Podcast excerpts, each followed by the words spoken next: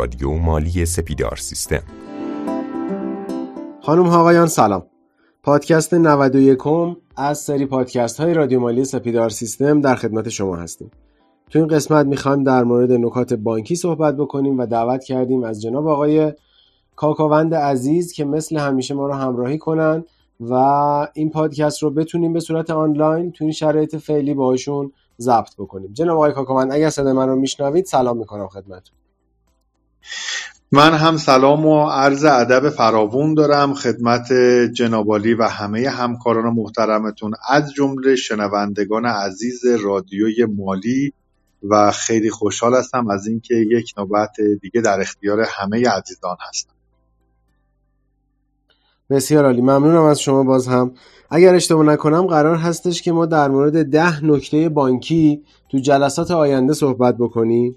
و می‌خوام یه مقداری بیشتر در مورد این توضیح بدید که چه سرفصلایی رو داره و راجبه چه چیزهایی قرار هستش صحبت کنیم.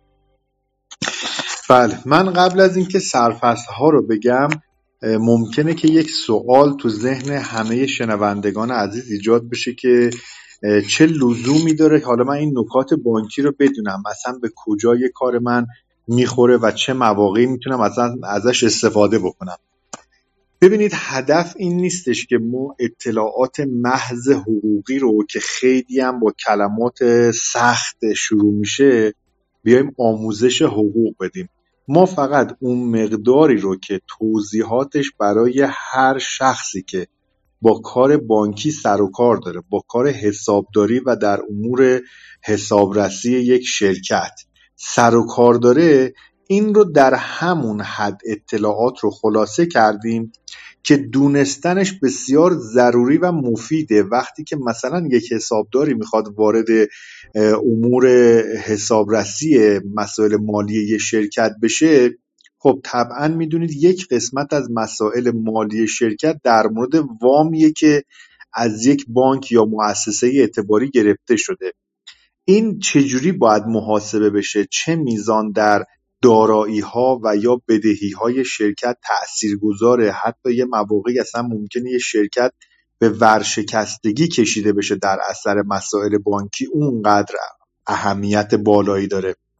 ما فقط می‌خوایم اون مقداری رو اطلاع بدیم که همه دست‌اندرکاران محترمی که در کار حسابداری هستن به این نکات مهم مسائل بانکی توجه داشته باشن. حالا detail ش خیلی اهمیت نداره. اگر آماده باشید من شروع بکنم که title ها و تیترها رو برای این جلسه اعلام بکنم. بله بسیار عالی. مشتاقانه میریم که اولین نکته رو داشته باشیم. خب ببینید من این رو به ده قسمت مختلف تقسیمش کردم و در سعیم بر اینه که در هر جلسه اگر وقت اجازه بده یک جلسه یک نکته مهم رو توضیح بدیم. قسمت اولش که بیسترین و ابتدایی ترین مسئله است تفاوت وام هاست. اکثرا توی عرف جامعه ما این تصور به وجود میاد که من می‌خوام برم بانک یا یه مؤسسه اعتباری و وام بگیرم. اینکه چه وامی گرفته بشه و شرایطش آیا متفاوت هستش یا خیر اولین نکته است. چون ما زمانی که وارد جزئیاتش یه مقدار بیشتر میشیم متوجه میشیم که وام ها با هم متفاوت هستن. به اون شکل نیستش که همشون یک شکل داشته باشن. از چه جهت متفاوتن؟ از جهت نرخ سودشون. از جهت جریمه هایی که دیر کرد داشته باشه.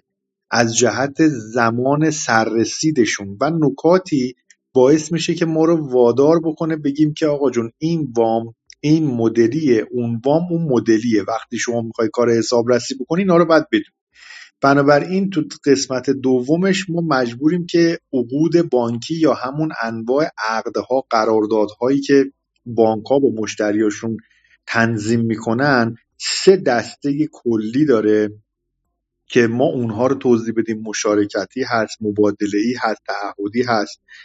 بعد تو قسمت بعدی اینها رو توضیح بدیم. مثلا انواع عقود مشارکتی که خیلی پرکاربرد هستن و توی بانک ها به این دو روش بیشتر وام مشارکتی رو میدن مشارکت مدنی و مزاربه ای بهش میگن. این به چه شکل هستش؟ بعد نکات مهم در مورد نحوه سود در عقود مشارکتی هست. اینکه چطور معین می‌کنن چطور پروژه باید سوداوری داشته باشه مشارکت چطور باید محقق بشه وگرنه عقد رو اصلا باطل می‌کنه.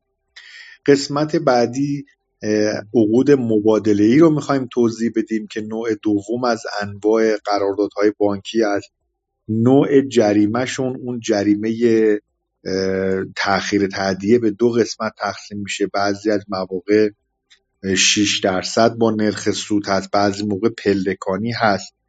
و در قسمت آخر هم که جلسه پایانی هست توی این البته ویژه برنامه مکانیسم های دفاع در برابر بانک رو می‌خوایم توضیح بدیم. یعنی ما فرض بر این می‌گیریم که دیگه وام ها رو شناختیم انواع قراردادهای بانکی رو شناختیم. اینکه چطور حالا مثلا سودش جریمش اینا در نظر گرفته میشه اینا شناخته شد.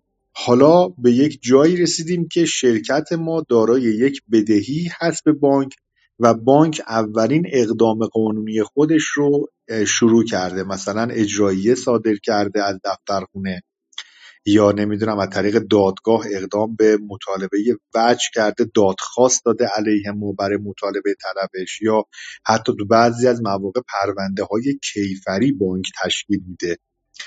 اینه که ما در برابر این مسائل چه دفاعیاتی باید بکنیم و بدونیم آیا هر آنچه که بانک میگه درسته. مثلا بانک من دو میلیارد تومن وام گرفتم بعد توی دادخواست نوشته که 11 میلیارد و 870 میلیون و 340 هزار و 125 تومن اصلا این عدد از کجا اومده؟ آیا درسته؟ من خودم می‌تونم به چالش بکشونمش.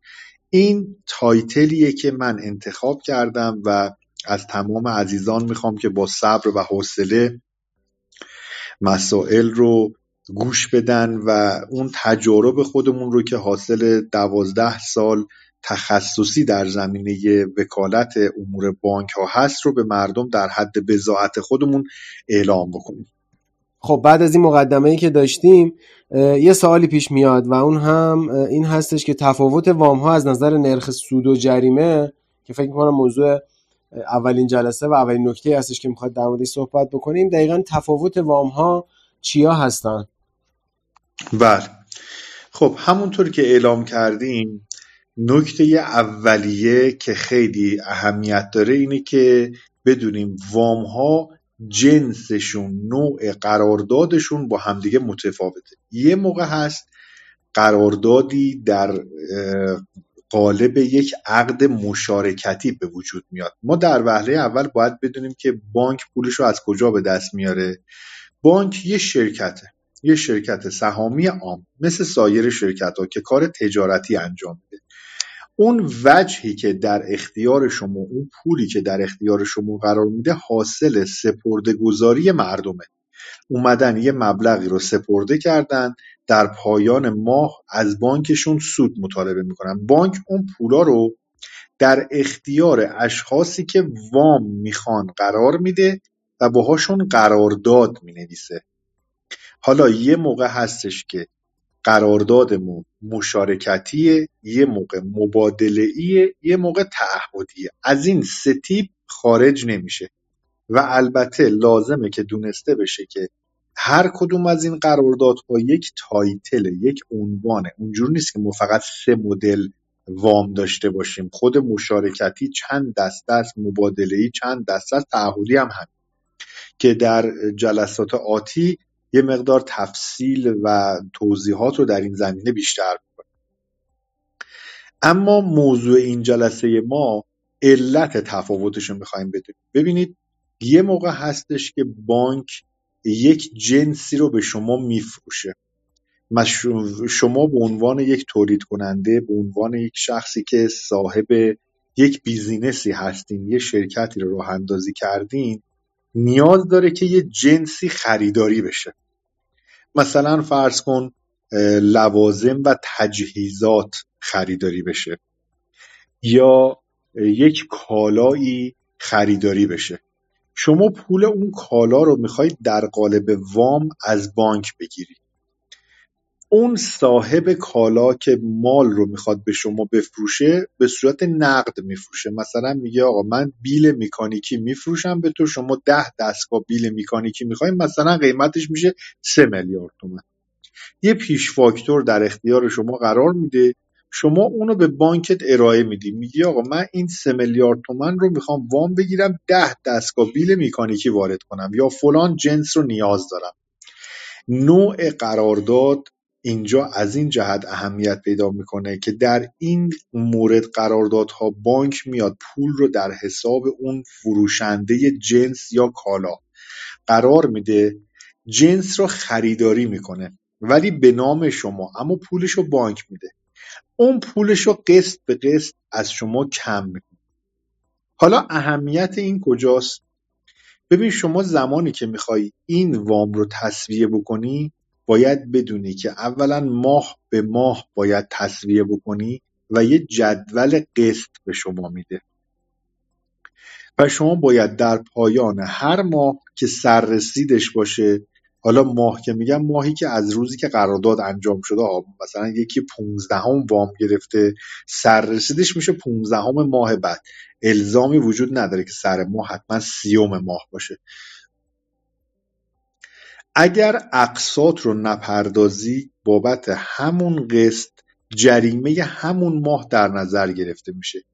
ولی سودش از این جهت اهمیت داره. ببینید خیلی دقت بکنید چی دارم میگم. نکته مهمش اینه. شورای پول و اعتبار یک ارکانی هستش که تو داخل بانک مرکزی. وظیفش تعیین نرخ سود در این مدل قراردادهاست. بنابراین میاد همه ساله تعیین می‌کنه. مثلا الان سال 88 الان سال 89 90 همینجوری برای هر سال تو یک دونه بسته سیاستی نظارتی بهش میگیم. در قالب یک بسته سیاستی نظارتی از طریق شبکه بانکی به همه ها و مؤسسات زیربط اعلام می‌کنه که مثلا امسال نرخ سود در عقود مبادله ای این درصده وقتی اون درصد رو گفت دیگه بانک اجازه نداره مازاد بر اون رو از شما بگیره. همین نکته هزاران هزاران پرونده در دادگاه دربارش ایجاد شده. و هزاران و هزاران پرونده اشخاص سر در نیاوردن که می‌تونستن اصلا شکایتی بکنن از بانک و نرخ سود رو بشکنن. مثلا بانک یه قرارداد با شما تنظیم کرده از نوع عقود مبادله ای مثلا برای خرید تجهیزات خرید ادوات کار عقد مرابحه تعیین کالا جنس قراردادش هم نوشته 26 درصد 27 درصد و شما رفتی تصویه هم کردی در حالی که نمی‌دونستی اگر مثلا اون سال بسته سیاستی نظارتی بانک مرکزی رو که از شورای پول و اعتبار صادر شده و به شبکه بانکی اعلام کرده اون سال مثلا 18 درصد بوده شما در سال 9 درصد اضافه در دادی. یه موقع هست مبلغ پایینه. اون تفاوت نرخ سود که بانک زیاد گرفته خیلی به چشم نمیاد. مثلا 50 میلیون وام گرفته شده. ولی یه موقع است عدد سنگین میشه. مثلا 10 میلیارد 20 میلیارد وام گرفته شده. در اون صورت یک درصدش هم می‌تونه یک مبلغ کلانی رو جابجا جا بکنه پس نکته اول وام ها از جهت نرخ سود با همدیگه متفاوتن. ما مبادله ای رو توضیح دادیم اما مشارکتی ببینیم چجور قرار دادیه آقای کاکا من عذرخواهی می‌کنم که حرفتون رو هم قطع می‌کنم. یه سوالی داشتم. فرمودید که این نرخ سودی که قرار هستش بانک ها دریافت بکنن توی حالا قراردادهای مختلف رو شورای پول اعلام می‌کنه یا بانک مرکزی؟ شورای پول و اعتبار که یکی از ارکان بانک مرکزیه در داخل بانک مرکزی این. اونجوری نیست جداگونه باشه. در دل بانک مرکزی یکی از ارکانش شورای پول و اعتباره. بسیاری سال دوم این هستش که آیا در مورد سال جاری همین سال 99 که الان وارد شدیم این عدد اعلام شده یا خیر؟ در سال جاری هنوز اعلام نشد. ولی آخرین نرخی که اعلام شده توسط بانک مرکزی که مال سال قبل باشه الان از سال 95 به این بر نرخ بهره ها در عقود مبادله یکسان شده 18 درصد. ولی آره سابق بر این یعنی از سال 95 به قبل متفاوت بود. یک سال 17 درصد یه سال 21 درصد یه سال 12 درصد متفاوت. بود ولی الان دیگه یکسان سازی شده نرخها و 18 درصد شده. حالا عقود مشارکتی داستانش به چه شکله؟ ببین در عقود مشارکتی نوع نگرش و نوع وامی که بانک به شما میده متفاوت از مبادله ایه در مبادله ای شما بدهکار بانکی. رفتی بانک یه وامی گرفتی بدهکاری باید بپردازی. ولی عقود مشارکتی همونطور که از اسمش پیداست بانک با شما شریک داره میشه. پس نه شما به بانک بدهکاری نه بانک به شما بدهکاره. یه حساب مشترک ایجاد شده بانک یه آورده داره. مثلا از اون میزان پولی که نیازه برای انجام یک کار بازرگانی یا یک هدفی که شما دارید و بر اساس اون نیاز به این داشتید که بانک رو شریک خودتون به عنوان یک شریک سرمایه گذار بکنی نسبتش رو در نظر گرفتیم مثلا فرض کن سه میلیارد تومن سرمایه نیازه برای انجام فلان بیزینس. من 500 تاشو دارم ولی دو 500 دیگهش رو که 75 درصد قضیه باشه ندارم. اینو می‌خوام برم از بانکم بگیرم. بانک اون دو میلیارد و 500 رو به شما میده ولی به دست شما نه تو اون حساب مشترک. شما 500 میلیون تو باید تو اون حساب مشترک بریزی. اون حساب مشترک میشه صندوق آورده شما و بانک. هر جفتتون پولا رو تو اون صندوق میریزین برای اینکه یک فعالیتی رو با همدیگه آغاز بکنید. خب حالا سوال من اینجا اینه. کی به کی بدهکاره؟ هیچ کس به کسی دیگه بدهکار نیست. دو نفر با همدیگه شریک شدن. برای انجام یک خدمات برای انجام یک فعالیت بازرگانی. توی همچین مواردی چرا واژه قانونگذار تعیین میشه و تغییر داره با عقود مبادله ای تو عقود مبادله میگه نرخ سود اینی که من میگم. مثلا 18 درصد. ولی در عقد مشارکتی از این واژه استفاده شده. میگه حداقل نرخ سود. این مفهوم داره ها پشتش یک دنیا بحثه.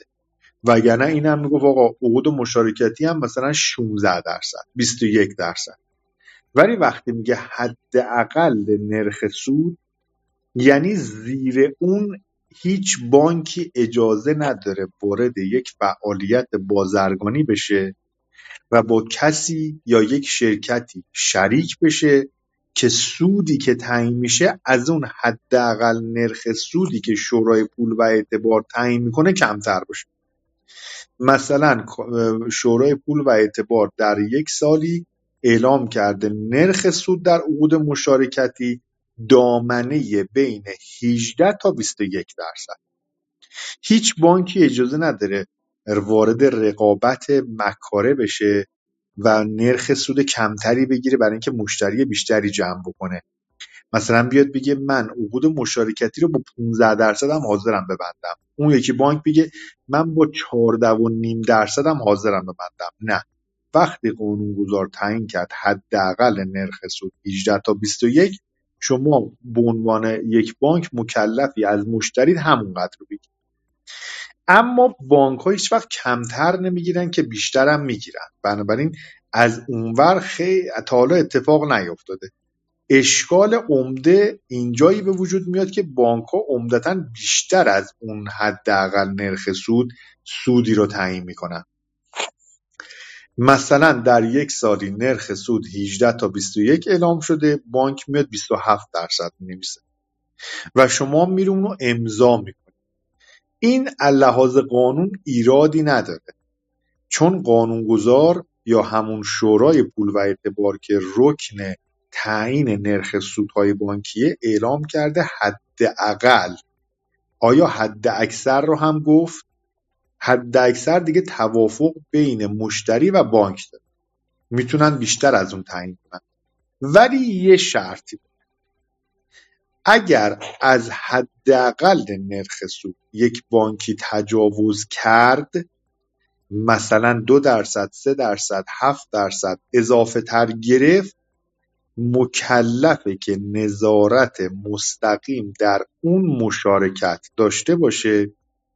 و سودش بعد از اتمام دوره باید حسابرسی بشه.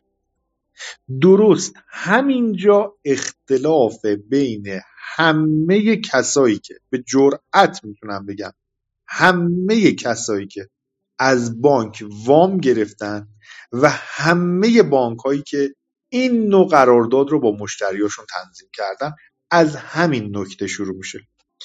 ببین ما اعلام می‌کنیم میگیم عملیات بانکی بدون ربا. یعنی کار ربا نمی‌خوایم انجام بدیم که یه پولی رو در اختیار مشتری قرار بدیم و در پایان مدت بیم بگیم آقا شما باید انقدر سود به من بدی.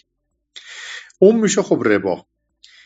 بانک حق داره که از ابتدای قرارداد درصد سودی که در آینده حاصل میشه رو تعیین کنه. بیاد بگه از شما سه میلیارد می‌خواستی دو پونصدش رو من دادم. پس هفتاد و پنج درصدش رو من پرداخت کردم. سودی که در آینده ایجاد میشه حالا هر مبلغی. هفتاد و پنج درصدش مال منه 25 درصدش مال شما. این از لحاظ قانون و از لحاظ شرعی هیچ اشکالی نداره. ولی اجازه نداریم نرخ سود رو تعیین بکنیم. اون هم به صورت قطعی. بیایم بگیم قرارداد ما از نوع قرارداد مشارکتی و 27 درصده. خب شما از کجا می‌دونی این بیزینسی که با یک شرکت شروع کردی به عنوان بانک در پایان دوره 27 درصد سود میده؟ بنابراین شما سه میلیارد رو در نظر می‌گیری میگه دو 500 رو مثلا من بانک دادم. همین الان من ماشین حساب جلومه. دو میلیارد و 500 میلیون رو ضرب در 27 درصدش می‌کنیم میشه 675 میلیون. به اضافه دو میلیارد و 500 میلیون که اصلشه بکنیم میگیم آقا جون شما در پایان دوره سنگ از آسمون بباره باید 3 میلیارد و 175 میلیون من بدیم آیا شما علم غیب داری؟ یا از آینده خبر داری که من 27 درصد واقعا می‌تونم سود بکنم؟ اومدیم و من اصلا ضرر کردم. اومدیم و اصلا کارخونه من آتیش گرفت من وظیفه اینو ندارم که حتما اون چیزی که تو قرارداد نوشته شده بنویسم. اونو نوشتیم به شرط به شرط اینکه این سود حاصل بشه. ولی اگر نشد من باید کف نرخ سود رو بدم. حالا ببینید همینجا هزاران هزار پرونده در دادگاه ها ایجاد میشه که در مورد این نکته ریز هست که در عرض پنج دقیقه ده دقیقه ما این رو این داریم زوم می‌کنیم. هزاران هزار پرونده هم هست که اصلا طرفین نمی‌دونستن. فقط اومدن گفتن آقا ما مثلا از بانک فلان انقدر وام گرفتیم و سه میلیارد و 175 میلیون باید بدیم. خب اینو ما میاریم توی سیستم حسابرسی خودمون به عنوان بدهی بدهی بانکی و میگیم 3 میلیارد و 175 میلیون به فلان بانک بدهکار هستیم. 6 ماه هم از سررسیدش گذشته اینقدر جریمه اومده مثلا شده 4 میلیارد و خورده ای پس بریم فعلا با بانکمون کنار بیام یه میلیارد بهش بدیم تقاضای مهلت بکنیم می‌ذاره عقب بندازه. شما به جای اینکه اون کار رو بکنی اول نوع قراردادت رو بشناس و اعتراض کن. آقای بانک چرا سه میلیارد و 175 میلیون؟ این عدد رو از کجا آوردی؟